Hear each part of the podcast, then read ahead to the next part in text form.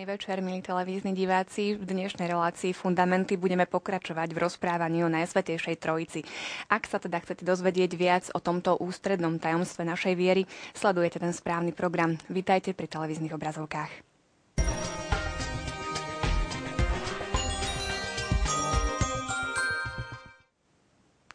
Pred mesiacom sme nestihli prejsť všetko, čo sme mali v pláne. Dá sa povedať, že sme skončili v tom najlepšom. A tak teda budeme pokračovať v našej debate s mojimi hostiami Pavlom Strežom a otcom Jurejom Vitekom. Vítajte, prejem vám pekný večer. Pekný večer.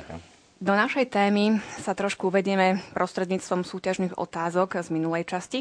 Tu sú, poďme si ich spoločne prejsť. Prvá otázka znela, na ktorom koncile bolo prijaté, že syn je jednej podstaty s otcom. Možnosť A bola na koncile v Niceji, po B na koncile v Carihrade alebo na druhom Vatikánskom koncile. Správna odpoveď bola Ačko, je to z roku 325. Druhá otázka. Výraz filiokve znamená, že Duch Svetý vychádza len z Otca, po B Duch Svetý vychádza z Otca skrze Syna a C možnosť znela Duch Svetý vychádza z oboch, z Otca i Syna. V tomto prípade bola správna možnosť C. No a prejdime si ešte aj tretiu otázku. Ktoré tvrdenie je správne? Po A. Každá božská osoba koná osobitne v Božom poriadku spásy. Ja vám už teraz prezradím, že toto je nesprávna odpoveď. Správne to malo znieť, respektíve tá myšlienka je v tom duchu, že Boží plán spásy je spoločným, spoločným dielom všetkých troch božských osôb. E, možnosť B znela, božské osoby sú od seba skutočne odlišné. Toto je správne tvrdenie. No a C, ešte si to prejdeme. V Bohu sú tri osoby a každá má svoju podstatu a prirodzenosť. Toto je nesprávne. Božské osoby sú jednej podstaty prirodzenosti. Ja som vám takto na úvod prezradila správne odpovede bez nejakého hlbšieho vysvetlenia, ale tým, že pokračujeme v našej debate o Najsvetejšej Trojici, tak s mojimi hostiami si dopodrobná teraz prejdeme e, všetky tieto e, možnosti a vysvetlíme si, prečo je to správne, prečo to nie je správne. E, správny, kto odpovedal teda A, C, B e, odpovedal správne, e, dostal sa do nášho žrebovania a výhercu vidíte v grafike na televíznej obrazovke. Tak poďme mi teda spoločne teraz diskutovať. Túto časť sme si teda už vybavili a môžeme sa venovať e, našej takej peknej, aj keď zložitej téme. Videli sme to teda aj minule, že sme nestihli prejsť všetko, čo sme mali v pláne. Začneme katechizmom bod 249. Pripravte si teda katechizmy a poprosím e, režiu o príspevok.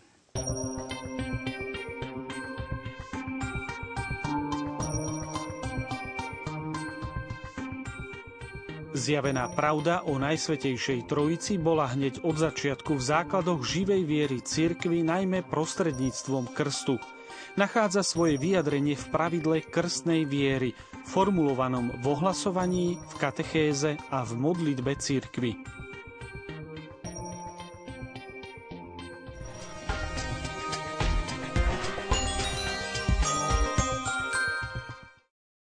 Počuli sme v tomto príspevku, že tá zjavená pravda v Najsvetejšej Trojici bola hneď od začiatku základov živej cirkvi. Tak poďme si tak na úvod um, historicky priblížiť, ako sa vôbec toto učenie formulovalo. Otec Juraj.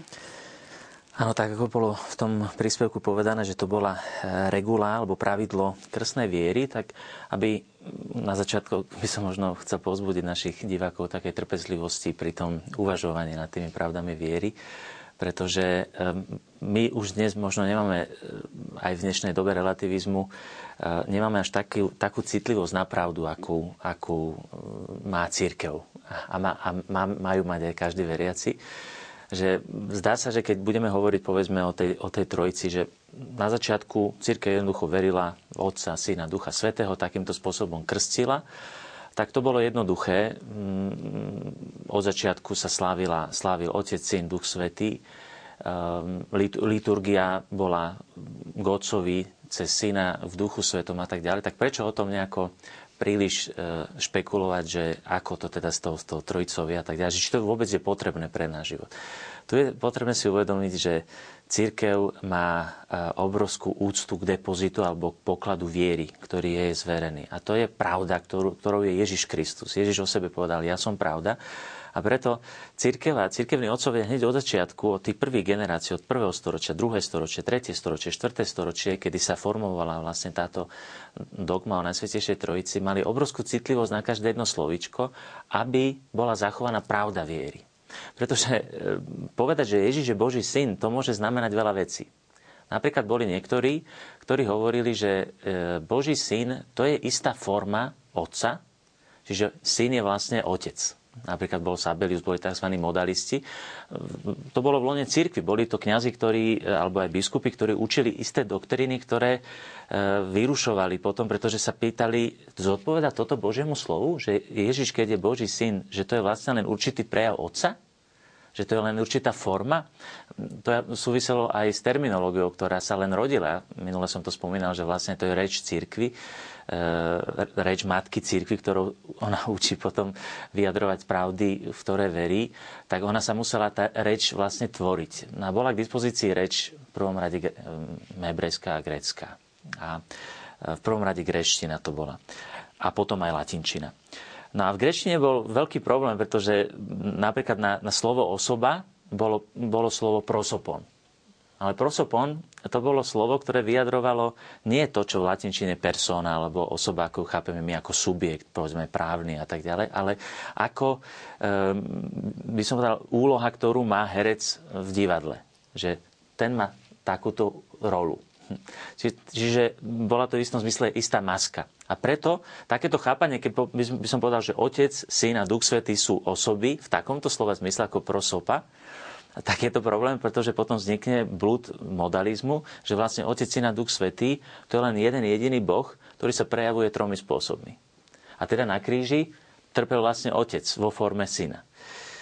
Druhý extrém, e, tak medzi tými blúdmi, ktoré vznikali v tých prvých storočiach, bol e, tzv. arianizmus. V Alexandrii bol e, jeden kňaz, ktorý sa volal Arius, ktorý začal učiť to, že logos, to slovo, ktoré bolo na počiatku u otca a tak ďalej, keďže vyšlo od otca, tak rozmýšľal nad tým úplne jednoducho. To znamená, že keď vyšiel od otca, prvý stvoriteľ, od, od ktorý nie je stvorený, nie je nestvorený, ten je len jeden. A keď od neho niečo vyšlo, no tak už to musí byť niečo, čo je odlišné od neho a teda je to aj nižšie, ako je, ako je otec. A teda syn je podriadený otcovi, subordinacionizmus tzv. A teda je prvým stvorením, najdokonalejším stvorením anielským stvorením, ktoré bolo prijaté za Božieho syna milosťou. A potom toto už bolo v 4. storočí skutočne veľká, veľká kríza v církvi, pretože nastalo veľa biskupov. Tento kňaz Arius mal veľký, veľký vplyv. Dokázal pre, presvedčiť veľa biskupov, ktorí začali tvrdiť, že Ježiš nie, nie, nie je Boží syn v zmysle, že je vlastný syn, rovný otcovi. A preto vznikol potom Nicecký koncil, ktorý v roku 325 definoval, že eh, otec a syn majú rovnakú podstatu. Homo úsios, teda majú rovnakú podstatu. Čiže je veľmi dôležité si uvedomiť, že ona tá dogma o Najsvetejšej Trojici a tá viera o Najsvetejšej Trojici nevznikla v 4. storočí. Ona vtedy e, nadobúdala, e, by som povedal, určité vyjadrenie, aj rečové, ktoré, tá reč sa len tvorila postupne. Ale teraz ako nazvať, keď sa povedalo, že majú rovnakú podstatu? Dobre, tak podstata je jedna. Je jeden Boh, Otec, Syn, Duch Svety majú rovnakú podstatu. No ale ako potom pomenovať Otca, Syna a Ducha Svetého? Čo oni teda sú? Grečtina mala ešte jeden výraz, hypostazis. Po latinsky substancia, alebo my to povieme po slovensky podstata. Ale povedať, že, že Otec, Syn a Duch Svetý sú, sú hypostázami, to bol problém, pretože v, te, v tom období e, v grečtine to slovo znamenalo to isté ako úsia, teda ako podstata, takže to vytváralo zmetky a tak e, museli postupne vytvárať, e, dávať aj niektorým slovám, ktoré už boli v grečtine, dávať im nový význam. A tak slovu hypostáza sa začal dávať význam ten, ktorý mal v latinčine slovo persona. Teda to, čo my dnes hovoríme osoba. Čiže tá dogma sa takýmto spôsobom postupne vytvorila, že, e, že sa formulovala pravda, ktorú církev učila od začiatku, že čo to znamená božstvo Ježiša Krista. Znamená to to, že je jeden Boh, stvoriteľ všetkého, všemocný, väčší a tak ďalej, ktorý má jednu podstatu, má jednu prirodzenosť a má tri osoby. A potom sa pokračovalo uvažovanie ďalej. No dobre, ale čo to znamená, že sú to tri osoby? Uh, tak oni sú sú to len prejavy? Napríklad to by bol ten modalizmus. Keby to boli len prejavy, tak potom nie je to skutočná trojica. Církev jasne e, definovala, že sú reálne odlišené. To znamená, že sú reálne odlišené od seba a teda sú to tri odlišné e, veci, tak by som povedal. A predsa majú jednu podstatu. Že tam boli napríklad kapadockí otcovia, ktorí potom pre, prehlbovali túto dogmu a zdôrazovali jednu vec, že je to nepochopiteľné tajomstvo, ktoré nás nekonečne presahuje. A teda ten slovník, ktorý my vytvárame, má novosť Evanielia, pretože to je úplne nové učenie, ktoré sa nepodobá na nič, čo my sme doteraz poznali. A preto začína, začínajú používať výraz, um, ktorý sa po latinsky povie relácio, alebo vzťah. A vlastne to je ďalší, e, ďalšie slovo, ďalší termín, ktorý pomohol doriešiť, by som povedal, tú formuláciu tej dogmy, že e, čo sú to vlastne tie osoby. Oni sa, na základe čoho sa medzi sebou odlišujú, keď všetko majú spoločné? Keďže všetko, celú podstatu Božiu majú, majú spoločnú. Jedine na základe vzťahu. Aké sú to vzťahy? No je to vzťah vychádzania. To znamená, že otec plodí syna. To znamená, že otec sa reálne odlišuje od syna tak, že je neplodený a je ten, ktorý plodí. Syn je ten, ktorý je plodený a tým sa odlišuje od otca, lebo je plodený, čiže to je ten vzťah. A Duch Svetý je ten, ktorý, tam sa potom by zase použil výraz vychádzať, ek poreuesis, v grečne, že ten, ktorý vychádza z otca i syna. Čiže to je ten, ktorý, e, syn nevychádza, je plodený. Otec nevychádza, je plodený. Čiže tieto vzťahy vnútri e, e, ich vlastne definujú a reálne ich odlišujú. A toto sa potom prejavuje samozrejme aj, aj na vonok. Ke, lebo teraz hovoríme o teológii, hovoríme o tom, čím je Boh sám v sebe, ale to sa prejavuje v dejinách e, spásy. Čiže napríklad, keď poviem, že e, Boh poslal svojho syna, tak sa pýtam, e, kto sa stal človekom? Svet, Svetá Trojica alebo jeden z Trojice? Keďže môže byť poslaný od otca syn, tak môžem povedať, že syn a jedine syn sa vtelil. Ale keď poviem, kto spôsobil to vtelenie? Celá trojica. Pretože ľudskú prirodzenosť stvoril Boh svojou, svojou prirodzenosťou. A teda v tom je celá trojica. Ale e, vtelený je len, jeden. Duch Svetý. E, ako poslaný je len Duch Svetý. Ale to poslanie je, je dielom celej Svetej Trojice. Áno, vidíme, že aj pri tom historickom náčrte už sa musíme dostať k takým tým podstatným veciam, ktoré si ešte trošku rozoberieme, ale aby sme uh, to teda rozmenili trošku na drobné. Hovorili sme tu aj o nejakých blúdoch, ktoré boli v minulosti. Uh, Pali, neviem, či sa ty stretávaš, možno aj teraz uh, máme teda jasne zadefinovanú dogmu, o chvíľočku si naozaj povieme, že ako to je. Uh, stretávaš sa ty s tým, že naozaj uh, či už u vás zo spoločenstva, alebo naozaj veriaci vo farnosti, e, majú problém trošku s tým, že nevedia, ako chápať správne to kresťanské učenie a možno naozaj také tie blúdy do toho nášho súčasného zmyšľania sa dostávajú? Tak ja si myslím, že jeden z takých e, najmarkantnejších e, situácií, kedy sa stretávame s tým, že, že tomu nerozumieme, je, keď nám, nám na dvere zaklopujú Jehovi svetkovia. Lebo um, oni vlastne hovoria to, čo sme tu rozprávali, že Ježiš nie je splodený, to znamená nie jednej podstaty s otcom, ale len vrchol stvorenia, ktorý milosťou získal e, svoju, svoju prirodzenosť syna. Čiže e, keď sa začnete s nimi rozprávať, tak oni vás veľmi dobre vedia preklepnúť o tom, či naozaj veríte v trojicu alebo nie a či to máte aj biblicky podložené, pretože e, ten, v tom úvodnom úrivku 249, keď sme čítali, tak tam pokračuje ten, ten bod ďalej, že, že milosť pána, pardon, milosť pána Ježiša Krista, láska Boha Otca a spoločenstvo Ducha Svetého nech je s vami všetkými. To je veta, ktorú poznáme zo Svetej Omše všetci, na začiatku kniaz hovorí, ale v skutočnosti to pochádza z druhého listu Korintianom z 13. kapitoly, kde veľmi jasne tá dogma o Trojici už zaznieva z Pavlových úst a hovorí o tom, že, že, že sú tam rôzne osoby a každá má iný, iný vzťah jeden k druhej.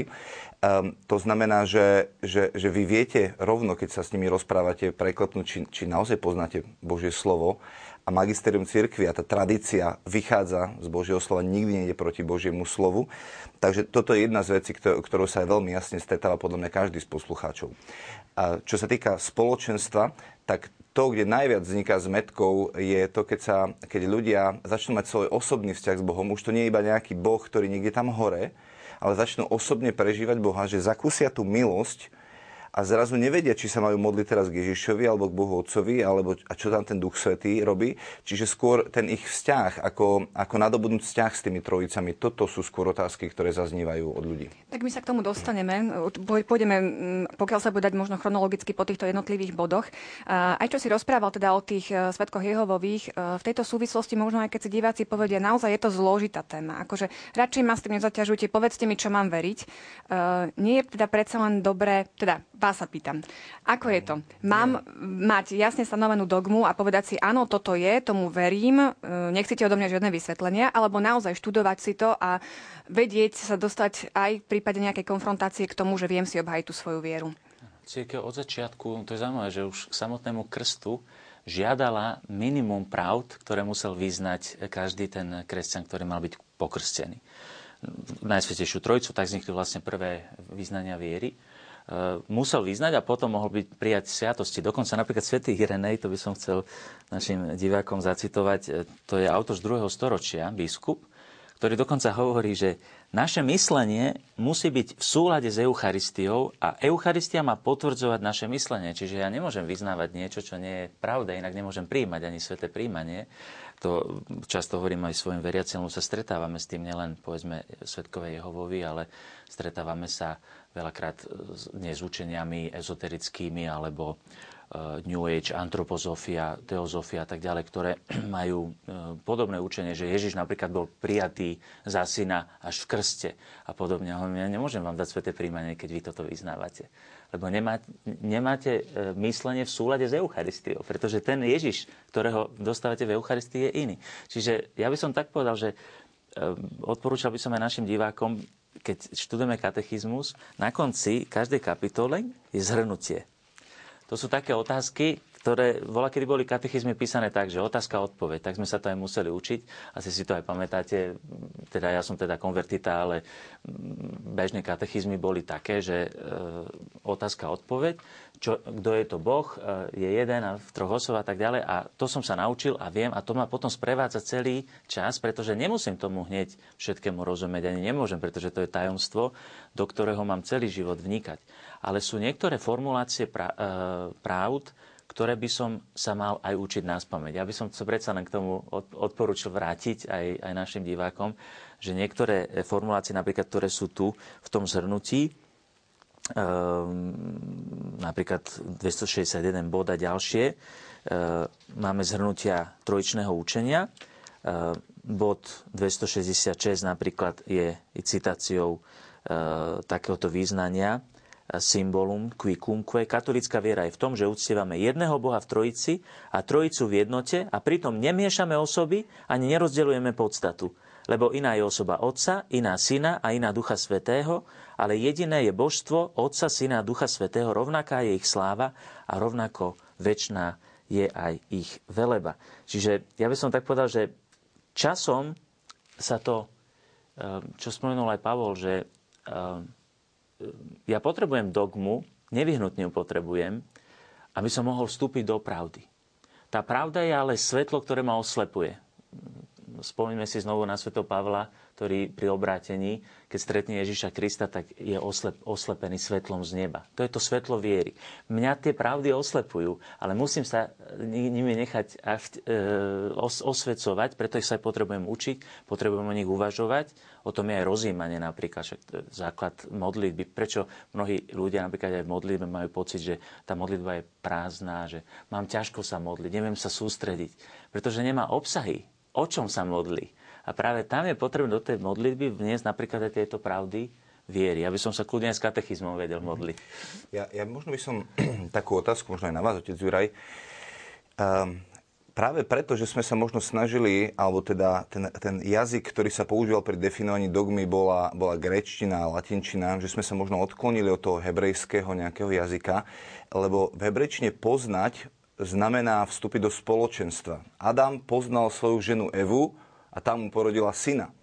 Čiže my sa nemôžeme baviť o, o a je super, a to je dôležité, aby sme si zadefinovali tú trojicu teologicky, ale potom je tam tá pozvánka do toho, aby som vstúpil do spoločenstva, tak ako Ježiš povedal farizejom, že skúmate písma, a myslíte si, že, že oni vám dajú život, ale nechcete prísť ku mne. Čiže to zjavenie, ktoré nám Boh dáva, je vždy pozvaním vstúpiť do spoločenstva a keď príde ten svedok jeho alebo ktokoľvek, bude sa ma snažiť presvedčiť, že Duch Svetý iba nejaká energia, tak ja mu poviem, ako môže byť nejaká energia, s ktorým rozprávam, s ktorým mám vzťah. To, to mi nemôžeš tu na teraz povedať, že, že toto je iba nejaká pekná doktrína alebo teológia, ktorú mám a ktorú som si vymyslel, keď, keď to je osoba, s ktorou mám vzťah. Čiže, čiže uh, uh, katechizmus článku 150 hovorí, že naša viera je predovšetkým osobným prilnutím k Bohu a vyžaduje si súhlas so zjavenými pravdami. Čiže my potrebujeme zdôrazniť jedno aj to druhé, že, že je tu tá dogma, to je ten súhlas zjavenej pravdy, ale je to aj tá pozvánka vstúpiť do, do toho prilnutia s Bohom, do tej pravdy, lebo pravda nie je len nejaká teória, je to osoba, ktorá nás pozýva do, do toho spoločenstva. Áno, tu je, tu je na to jednoduchá odpoveď, že u, u otcov církvy, škoda, že na to nemáme viac času, u otcov církvy, e, keď človek študuje vývoj tej dogmy, tak zistí že oni boli hlboko zakorení v biblickom zjavení. A oni jednoducho robili len to, čo bolo nevyhnutné. Oni uvažovali nad svojou vierou, ktorá bola biblická, vyjadrená v hebrejčine, vyjadrená biblickou rečou, ale v dobe, v ktorej žili. Uh-huh. A preto si kladli otázky e, v tých, napríklad aj dnes, napríklad ste spomenuli slovo energia. Dneska sa často používa slovo energia v úplne odlišných významoch nevieme, či myslíme na fyzickú energiu, či na duchovnú energiu, na akú energiu. Čiže potrebujeme aj my dnes napríklad e, definovať dobre, ale ak, akým spôsobom by som ja mohol napríklad o Bohu hovoriť ako o energii. E, východná teológia napríklad no. hovorí o energiách. Čiže ja, musíme reflektovať aj na, tú, na, tú, na ten slovník, ktorý, ktorým chceme definovať tú pravdu. A u otcov cirkvi je práve nádherná jednota, nádherná jednota medzi biblickým zjavením, a tou dogmou, ktorá je potom vyjadrená povedzme filozofickými termínmi, ktoré sú neprebraté z, z filozofie, ale oni sú nánovo vytvorené, pretože mm-hmm. to je mhm. jazyk viery. To je jazyk, mm-hmm. ktorý je formulovaný, on nie je zobraný, že že Aristoteles s Platom používal takúto terminológiu a ja začnem takto hovoriť o viere. To by bolo pokreštenie našej viery. Nie, oni dostávajú úplne nový význam, hlboko biblický význam. A to je práve dôležité pri tom štúdiu, aby sme my vošli do tejto kontinuity. Takýmto moderným človekom, ktorý toto si veľmi uvedomil, bol blahoslavený John Henry Newman, uh-huh. ktorý sa stal katolíkom práve vďaka štúdiu, eh, vďaka štúdiu vývoja dogmy v prvých štyroch storočiach, a najmä krízy arianizmu tam pochopil, čo to znamená tá kontinuita pravdy biblickej, Božej pravdy, až po, do, po dnešnú dobu katolická teológia aká je úžasne rozvinutá aj abstraktne a tak ďalej, aká je tam úžasná kontinuita medzi tým žitým a tým mysleným. Lebo my máme vieru, ja by som povedal, povedal, že naše kresťanstvo je zároveň život, ale je to zároveň niečo myslené. To myslené je teológia. To život to je to žité. A preto hovoríme o teológii, ktorá je myslená a o teológii, ktorá je uživotnená, ktorá je žitá. Ale medzi tým nemôže byť nikdy rozpor. A práve na to je to aj naša zodpovednosť v tejto relácii. V istom zmysle vidia aj diváci, ako si dávame pozor na každé slovičko, pretože musíme byť verní pravde a e, tá pravda, e, pre tou pravdou by sme mali mať takú veľkú pokoru, by som povedal, že preto aj e, štúdium katechizmu ja odporúčam našim divákom to nečítať ako nejakú knižku obyčajnú, ale ako, s takým, by som povedal, s takou bázňou pred pravdou, aby som mohol vstúpiť do toho tajomstva, ktoré kontemplujem. Lebo tá otázka znela možno, že, že, že prečo, že tak už tú trojicu už sme veľa rozoberali, poďme ďalej, ale ak je to naozaj tá, tá najvyššia pravda v hierarchii pravd, tak čo to prakticky znamená pre mňa, ak, ak, ju, ak ju nesprávne pochopím, alebo ak ju len tak povrchne prejdem, tak celý môj život potom bude takým spôsobom vyzerať. Lebo už e, otec Juraj spomínal, že, že liturgia je k Otcovi skrze Krista v duchu svetom. To znamená, že, že liturgia a, troj, a pochopenie významu trojice formuje môj modlitebný život. Troj, e, otec plodí syna to zna, e, a, a to je rodina, to znamená, dáva mi pochopenie rodiny. Teraz máme krízu rodiny, veľa sa hovorí o rozvodoch a tak ďalej.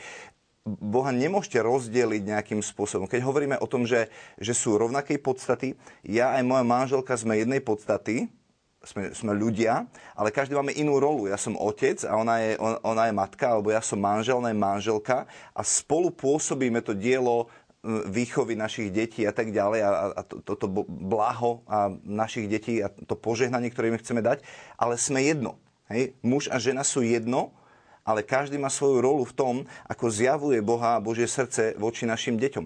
Čiže, čiže to porozumenie trojice a keď kontemplujeme a rozmýšľame nad tým, e, tak, tak to musí ovplyvniť môj modlitebný život, moju rodinu, e, spôsob, akým rozumiem spoločenstvu spoločenstvu cirkvy, malému spoločenstvu a dokonca možno aj zjednoteniu medzi inými cirkvami. V novej exhortácii Evangelii Gaudium pápež František hovorí, že e, sú tam tri články o ekumenizme a on hovorí, že, že, že to, čo nás najviac môže nejakým spôsobom nasmerovať, je to, že máme, keď pozrieme na hierarchiu pravdy, je to, že máme spoločnú túto pravdu o Najsvetejšej Trojici a preto ja svojho brata nenazvem, že je to sektár, ak vyznáva e, tú, tú základnú dogmu o trojici a keď už verí v Božiu trojicu, tak ako ju verím ja, tak máme viac spoločného ako rozdielného. Hej? Čiže, čiže pochopenie trojice nám, nám, nám úplne otvára to, aby sme hĺbšie žili tú realitu našich dní, ktoré žijeme. Ja trošku nadviažem aj tou diváckou otázkou, ktorú sme riešili v minulej relácii a možno aj pri tej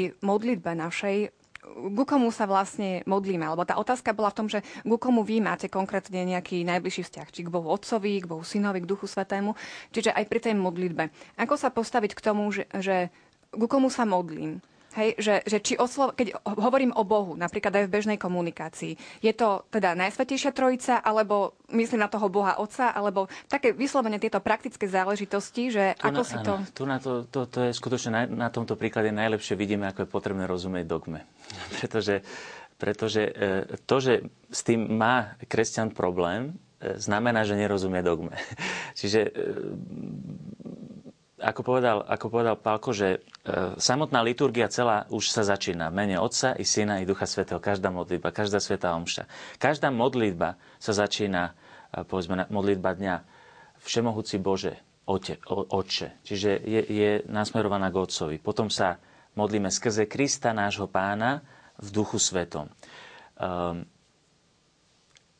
ak, ak porozumieme tomu, že tie vnútorné vzťahy ktorým Gréci teda hovorili, otcovia grécky hovorili tzv. perikorezis. To znamená, že e, medzi Božími osobami sú tak hlboké vzťahy, že keď ja sa obracam na jednu osobu a ona je, úplne daruje celé svoje božstvo tej druhej osobe, tak akýkoľvek vzťah s ktoroukoľvek osobou znamená automaticky vstupovať do celého toho, do toho, by som povedal, prúdenia života Najsvetejšej Trojici. Možno by som režiu poprosil znovu o ikonu Andreja Rubleva, kde by sme to mohli lepšie vidieť, kde, kde e, to vlastne tento umelec, ktorý je svetorečený vo východnej cirkvi, krásne zobrazil, že e, tá ikona je takým oknom, ktoré nám zobrazuje kresťanský život. Pretože pre východného kresťana ikona nie je len obraz, ale je sprítomnením toho, čo, čo zobrazuje. A teraz si všimneme na tom, na tom obraze, že e, v strede je e, Boží syn. E, naľavo je Otec a napravo v zelenom je, je Duch Svetý. V strede oni sú vlastne okolo stola a je tam ako keby jedno voľné miesto. Hoci keď sa človek pozrie na ten, na ten obraz, tak vidí, že je tam dokonalá harmónia, dokonalý kruh je to uzavreté, Boh nič nepotrebuje pre svoje šťastie, on je dokonale šťastný vo, svojej, e, vo svojom spoločenstve lásky.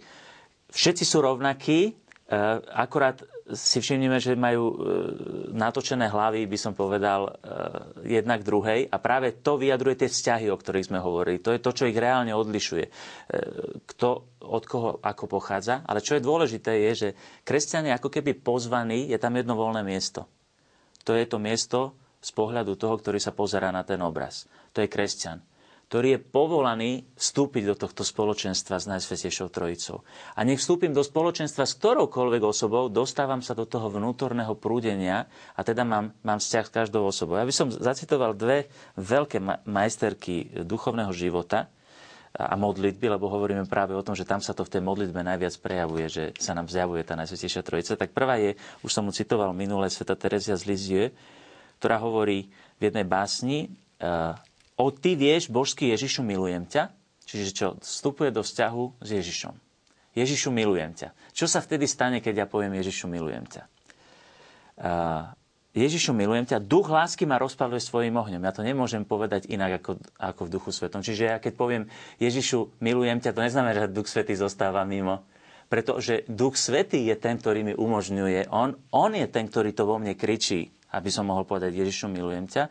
A otec zostáva niekde mimo. Ja keď milujem syna, ktorý vychádza z otca, tak ja priťahujem otca, hovorí sveta Terezia. A priťahujem otca. A druhá taká veľká učiteľka modlitby bola sveta Terezia e, Závily, ktorá počiarkuje potrebu postupného posvedcovania a duchovného rastu. Ona hovorí, že postupne človek ako rastie vo svetosti, v zjednotení s Bohom, posvedcuje sa sviatosťami, modlitbou, skutkami lásky, rastie vo svetosti, tak je zaujímavé, že hovorí, že postupne stále viacej vniká aj do samotného pochopenia E, Najsvetejšej Trojice. A potom hovorí, že vo vrcholnom momente duchovného rastu, ona tomu hovorí tak symbolicky siedme komnaty, definitívne zjednotenie s Bohom, to už je svetosť, to už je duchovné manželstvo duše, ktorá sa zjednotí s Bohom, to sú svetci. Keď vojde do tejto komnaty, hovorí, odhaľujú sa jej v intelektuálnom videní, čiže rozumovo porozumie tá duša už tu na zemi tu na zemi, vo, vo svetle viery, nádeja, lásky, ktorá už dosiahne určitú dokonalosť, v intelektuálnom videní tri osoby na Trojice. Akoby v predstave pravdy. Uprostred požiaru podobnému veľmi jasnému oblaku, ktorý prichádza k jej duchu. Tri osoby je možné vidieť rozlíšenie a duša prostredníctvom obdivuhodného poznania, ktoré, ktorého sa jej dostane, pozná s absolútnou istotou, to je istota viery, že všetci traja majú jedinú podstatu, moc, múdrosť, že sú jeden Boh – to, čo veríme vierou, ona to spoznáva takmer očividne, hoci nie telesnými očami, ani očami duše, keďže to nie je obrazové videnie, tu sa jej osoby komunikujú, hovoria k nej a dávajú jej pochopiť slova, ktorými pán povedal v Evangeliu, že on je s Otcom i s Duchom Svetým, prídu prebývať do duše toho, kto zachováva jeho prikázania. Čiže tá duša, keď žije dobré život modlitby, keď žije z Božieho slova, ona stále hĺbšie vstupuje do, do, do tejto dynamiky trojičného života. A preto si e, církev na druhom Vatikánskom koncile spomínal Pálko to, že teda je to, znamená to pochopiť aj rodinu napríklad lepšie, keď pochopíme, cír, pochopíme Svetu Trojicu, ale aj církev. Napríklad je dnes veľký, veľká kríza vzťahu ľudí k církvi. Druhý Vatikánsky koncil hovorí, že celá církev sa javí ako jednotou Otca, Syna a Ducha Svetého zhromaždený ľud. Že keď chcem vstúpiť do tajomstva aj samotnej církvy ako komúnia, ako spoločenstva, musím vstúpiť do, do, do tohto tajomstva eh, spoločného života eh, nášho Boha, ktorý je jeden a ktorý je v troch osobách. Ehm, Pál, ja doplním ešte toto rozprávanie otázkou. S akými reakciami sa ty stretávaš, že či naozaj je to o tom, že áno, v toho jedného Boha ešte verím. Dobre, ešte Boha Otca, Ježiša Krista, ale čo ten Duch Svetý? Hej? Ako do toho zapasovať toho Ducha Svetého? Ehm, čo možno aj divák, ktorý je naozaj či už v práci konfrontovaný s týmto, alebo možno v škole medzi rovesníkmi, ako vysvetliť toho Ducha Svetého, že áno, aj ten patrí do tej Najsvetejšej Trojice a je naozaj veľmi dôležitý v tom našom živote? Jednoznačne, že je dôležitý a myslím si, že to je najviac opomínaná osoba Svetej Trojice a málo o nej vieme, pretože aj v tom význaní viery sa mu venuje jedna krátka vetička. O Ježišovi tam máme toho veľa, on tam má iba jednu krátku vetičku. Ale uh, ja by som najprv teda chcel poprosiť divákov, aby, aby skúsili uh, poďakovať aj Duchu Svetému a chváliť Ducha Svetého, tak ako chvália Pána Ježiša. Ďakujem ti, Pán Ježiš, že sa mňa stará, že si mi odpustil hriechy. A, a tiež uh, chváliť Ducha Svetého a ďakovať mu. A už len tým, že to budú začnú robiť, začnú si uvedomovať to, že Duch Svetý je osoba. A aký význam má teda Duch Svetý, ako ho porozumieť. Myslím si, že to opäť iný obraz, keď použijeme. My ako človek sme stvorení ako telo, duša a duch. Niekedy hovoríme, že, že, že duch je vlastne súčasť duše, že to, je, že to je duchovná duša, alebo slovo duch je, používa sa ako srdce. V tomto duchu sme jeden človek, ale skladáme sa z troch častí e, a, a, a Boh je jeden Otec, Syn a Duch Svety. A my veľakrát žijeme telesne, to znamená jeme, spíme, tento rozmer si uvedomujeme. Žijeme aj emocionálne alebo duševne, logicky, lebo naša duša je mysel, vôľa a emócie. Rozhodujeme sa nejako, nejako rozmýšľame, cítime.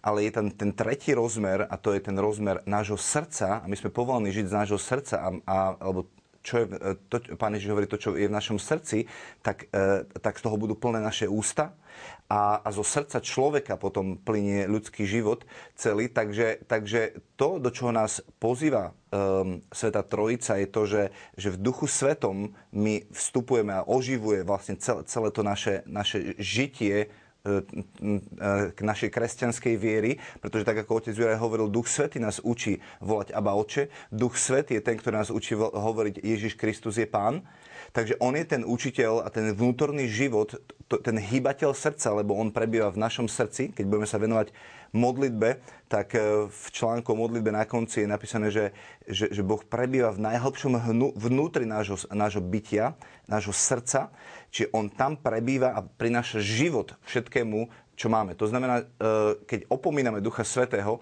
tak sa nám bohužiaľ kresťanstvo stane iba nejakým e, vonkajším nejakými rituálmi, či to naše telo, že niektorí ľudia len žijú, aby jedli a nie, nie, nejedia, aby žili. Um, alebo to bude len niečo duševné, emocionálne, ale nebude to mať tú právú hĺbku a, a, a ten význam toho, čo to má byť. Posúme sa teda cez túto tvoju odpoveď ďalej práve k tomu trojičnému princípu a celkovo k poslaniu cirkvi. Poprosím režiu o bod 257. E,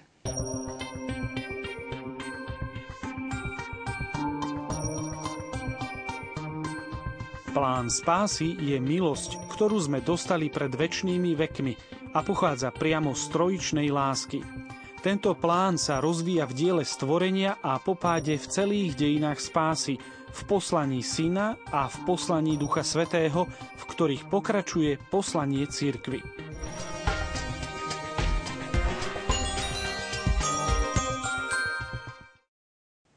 My sme už trošku mm, načrtli takéto konkrétne konanie, ako je možno tá trojičná láska prítomná v tom poslaní cirkvi, ale poďme naozaj teraz v tejto časti do takých konkrétností, ako sa ten trojičný princíp e, prejavuje v tom poslaní cirkvi, ako sme to počuli teda e, v príspevku. No, tak e, ja by som nadviazal na to, čo som už spomínal, teda e, ten citát druhého Vatikánskeho koncilu, že celá církev sa javí ako jednotou Otca, Syna, Ducha Svetého zhromaždený ľud. E, tá, by som povedal, to, čo sme teraz hovorili o vnútornom živote Božom, sa prejavuje v poslaní Božích osôb. To je to, čo sme hovorili, že je ad intra a potom ad extra. Církev je vlastne realizáciou tohto poslania. Svetý Irenej mal taký nádherný e, obraz dvoch rúk, že otec má dve ruky, ktorými koná svoje dielo, svoju, ek, svoju ekonómiu spásy a tými rukami je syn a duch svetý, ktorých poslanie je úzko prepojené a je prepojené práve v cirkvi, tak sa to spomína aj v 258. bode e, katechizmu. Celý Boží poriadok spásy, ekonomia divína, je spoločným dielom troch božských osôb, veď tak ako má trojica jedn, je, len jednu a tú istú prirodzenosť, má len jedno a to isté konanie. Čiže e, totižto, toto je dôležité zdôrazniť aj preto, lebo vznikli na prelome tisícročí tiež blúdy, ktoré s týmto súviseli. Ako keby bola, bolo starý zákon obdobie otca, potom nový zákon obdobie syna a církev obdobie Ducha Svetého to je, e, by som povedal, tiež nepochopenie dogmy o Najsvetejšej Trojice, pretože e, Otec, Syn a Duch Svetý to nie sú tri ekonómie. To je jedna ekonómia spojená e, a preto starý zákon, nový zákon, obdobie cirkvy je dielom celej Najsvetejšej Trojice a preto to boli tzv. Pneuma, pneumatici. To tak po slovensky znie, znie divne. Takí, takí spirituáli, takí duchovní ľudia, ktorí boli tí, ktorí mali byť e, tí, ktorí sú, e, žijú už dobu Ducha Svetého. Teda už netreba dogmy, netreba nič, treba len, e, by som povedal, Ducha Svetého. Tak to je tiež nepochopené, pretože Duch Svetý má uviezť do plnej pravdy Ježiša Krista. On má zjaviť Ježiša Krista. On má priviesť k tomu, aby sme vyznali Ježiš je Pán. On má nás priviesť tomu, aby sme, aby sme Ježiša milovali. Takže táto jednota Božieho pôsobenia spočíva v tomto. Ten 257 bod je podľa mňa veľmi uh, výstižne napísaný a tam začnem od tej druhej uh, vety, že Boh chce slobodne darovať slávu svojho blaženého života. To o tom sa od začiatku hovorilo, že Boh sa chce sám zjavovať uh, človeku a chce mu darovať celú slávu svojho blaženého života.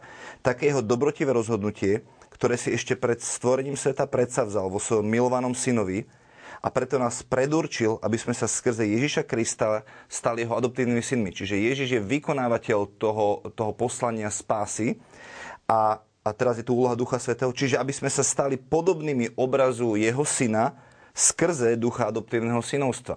Čiže máme tu celú trojicu, tú ekonómiu spásy. Otec, ktorý, ktorý vo, ešte pred stvorením sveta, tam je citácia z Efezanom 1. kapitoly, Otec Syn a Duch Svetý. Ešte pred stvorením sveta si nás vysnívali, vysnívali si tento svet a povedali, budú v Kristovi sa stane to, lebo v ňom si predsa vzal Otec, že všetko prvenstvo bude v ňom, sa udeje celý ten plán spásy a skrze Ducha Svetého potom budeme sformovaní do adoptívneho synovstva, aby sme došli do tej plnosti a zobrali všetku tú slávu, ktorú Otec nám, nám chce dať.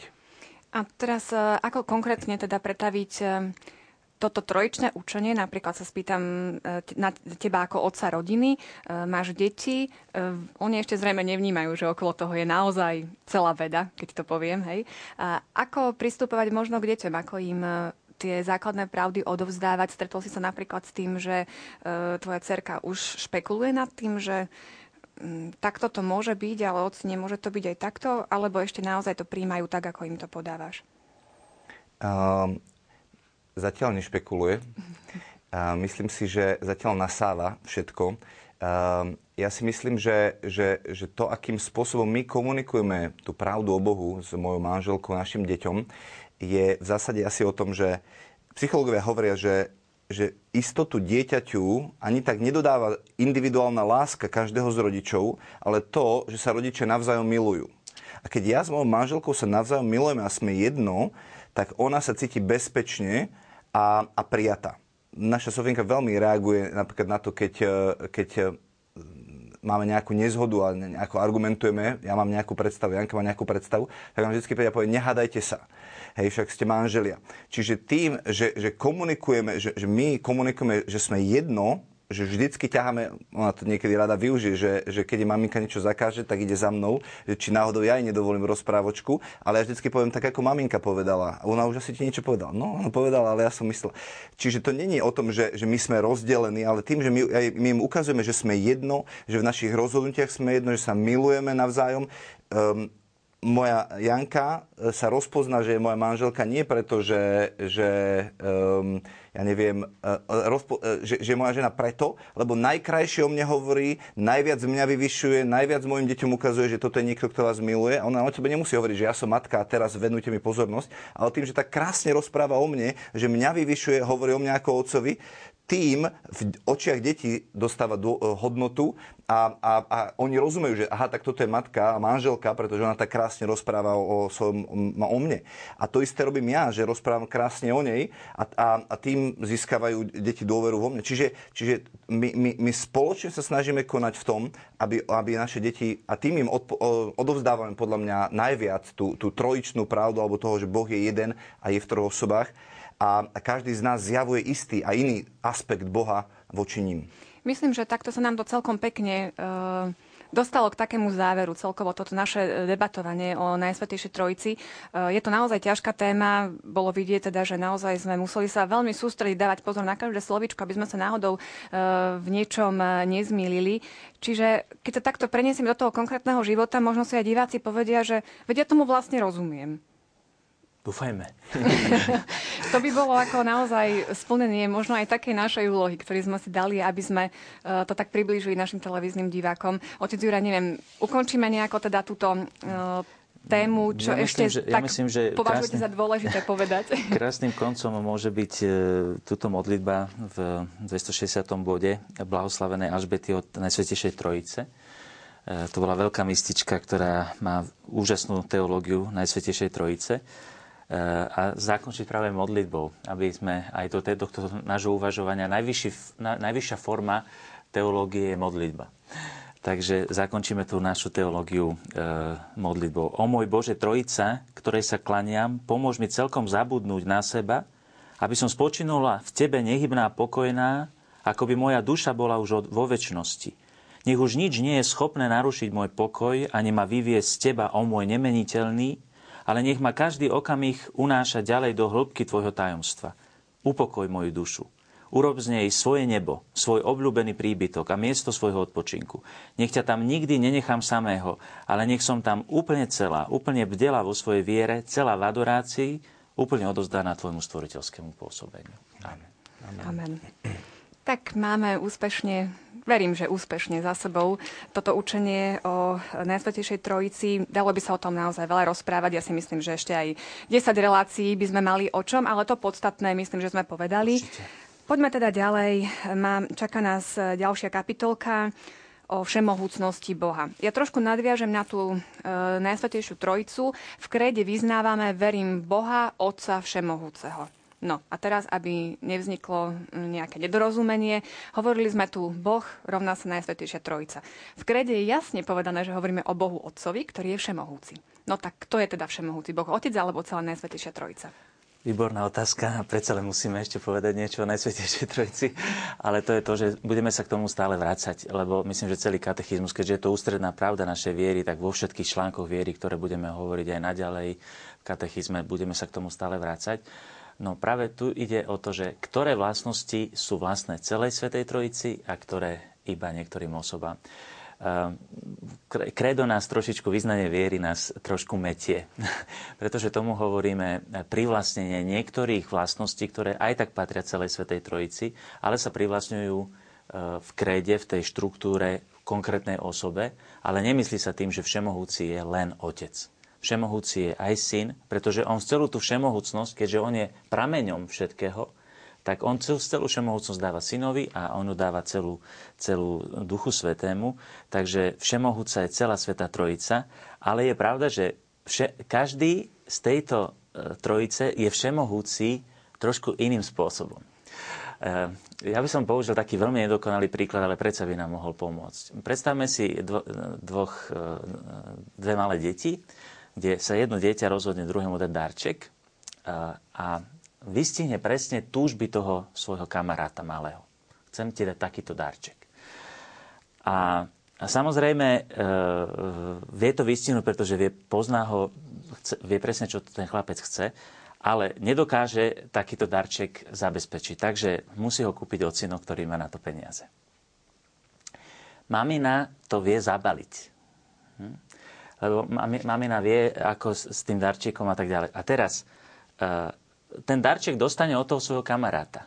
Ale ten, kto pozná toho ocina a tú maminu, on tam vidí tú ruku otca a maminu. Že je to, je to od, od neho.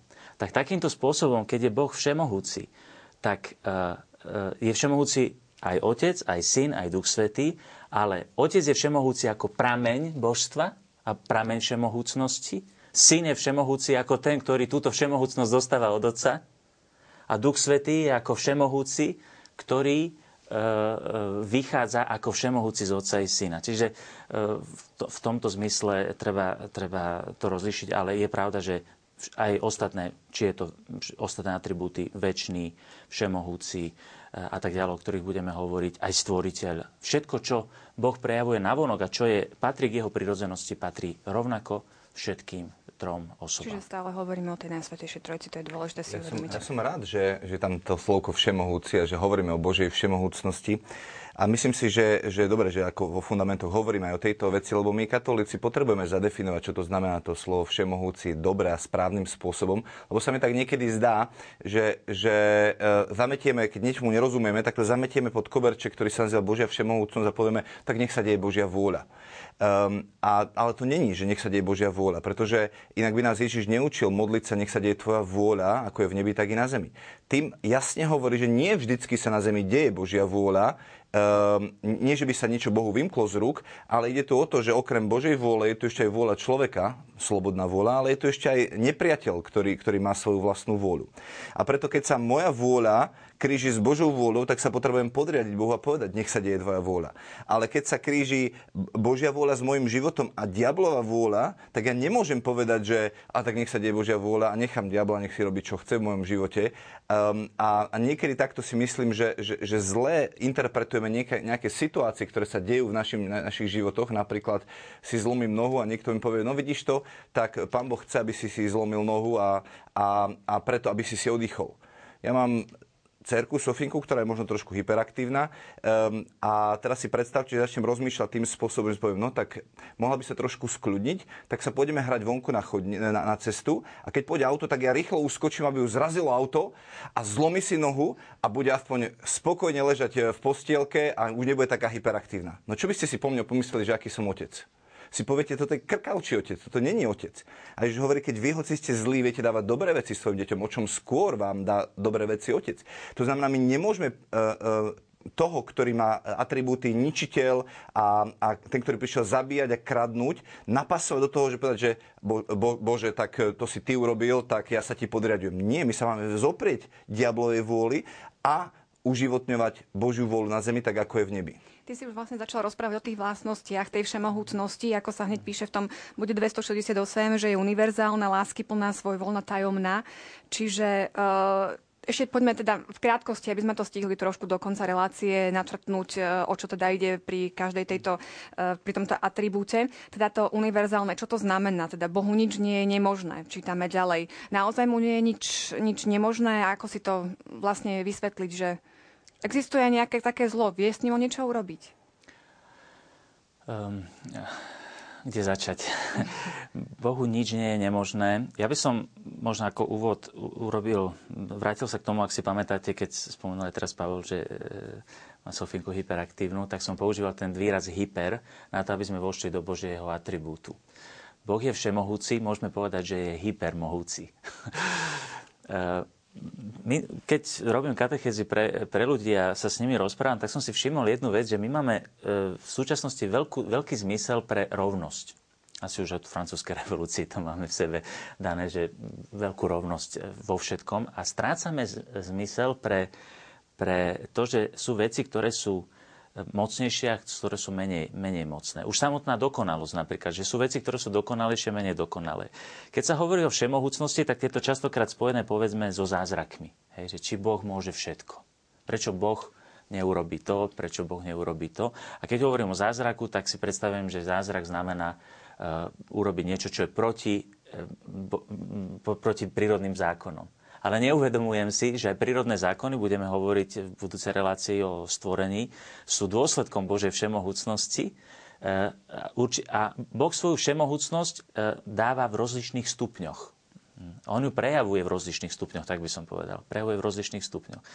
A e, Boh, keďže všetky veci zoberme si, zoberme si len zákon gravitácie, to je určitá možnosť. To znamená, vec je priťahovaná k Zemi.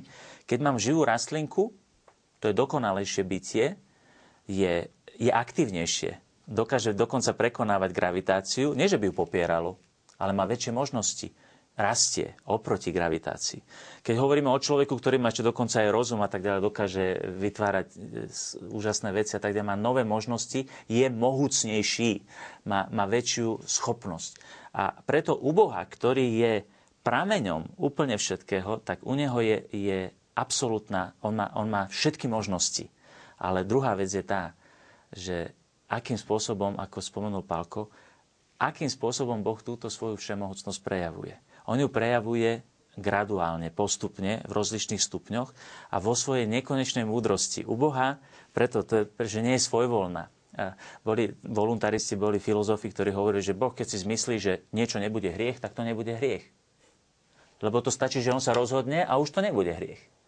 Lenže Boh, u neho, hovorili sme, e, keď o jednote Boha, je, sú všetky vlastnosti v absolútnej jednoduchosti a teda keď kontemplujem jednu vlastnosť, musím kontemplovať ju vo všetkých ostatných. To znamená, že nie je všemohúcnosti bez múdrosti, bez racionality. Boh nikdy nekoná nerozumne. Boh e, nikdy nekoná nemúdro aj vo svojej všemohúcnosti, hoci e, má možnosti všetky, ale, ale koná vo svojej nekonečnej múdrosti. A práve preto túto všemohúcnosť musíme vnímať práve v tom, že e, Boh nerobí show.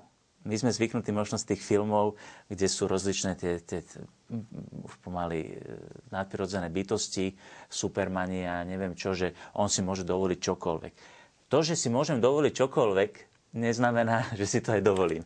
Že... Ja, ja ako otec nepotrebujem svojej dcere a svojmu synovi dokazovať svoju moc. Ja viem, že ju mám, ja viem, že som ich otec a nepotrebujem urobiť tú show. Um, ja používam svoju moc na to, aby som ich požehnal, na nich bol zameraný a aby som im dokázal svoju lásku. Čiže my niekedy máme takéto milné chápanie, že, že Boh si môže urobiť čokoľvek a kedykoľvek, ale to tak nie je. Že boh, boh je naozaj múdry. Um, boh má autoritu nie preto, že, že teraz ju ako, akokoľvek zneužije, ale preto, lebo má zodpovednosť za svoje stvorenie. Ja mám zodpovednosť za svoje deti a preto nebudem svoju autoritu zneužívať proti ním, ale vždycky pôjdem v súlade s nimi, aby som, aby som im priniesol požehnanie. Čiže vo svojej múdrosti nebudem plitvať plitvať so svojou mocou a dokazovať im ju. E, s tým prišiel aj diabol za Ježišom a povedal, dokáž.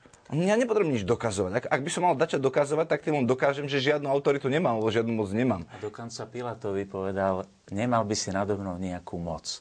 Čiže porozumie dobre všemohúcnosti Božej a jej vykonávaniu nám môže pomáhať aj nám všetkým, každý z nás dostáva do určitej miery moc od Boha.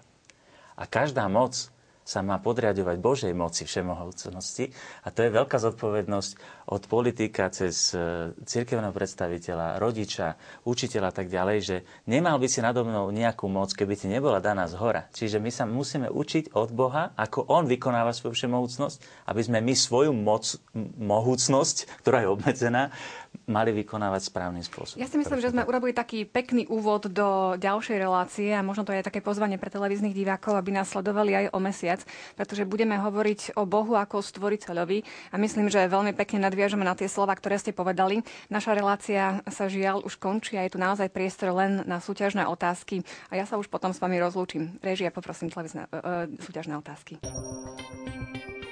Prvá otázka znie, na základe čoho sú osoby Najsvetejšej Trojice odlišné? Po A. Na základe konania, po B. prirodzenosti, alebo po C. vzájomných vzťahov.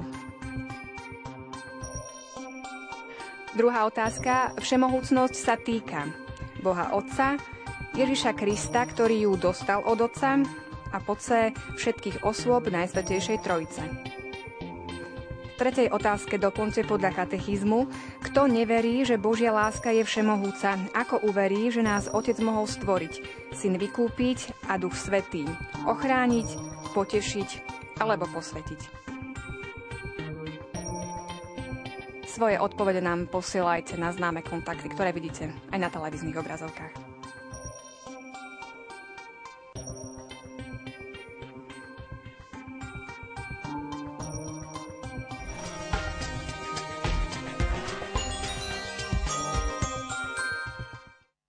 Toľko naše dnešné rozprávanie o Najsvetejšej Trojici a o všemohúcnosti Boha.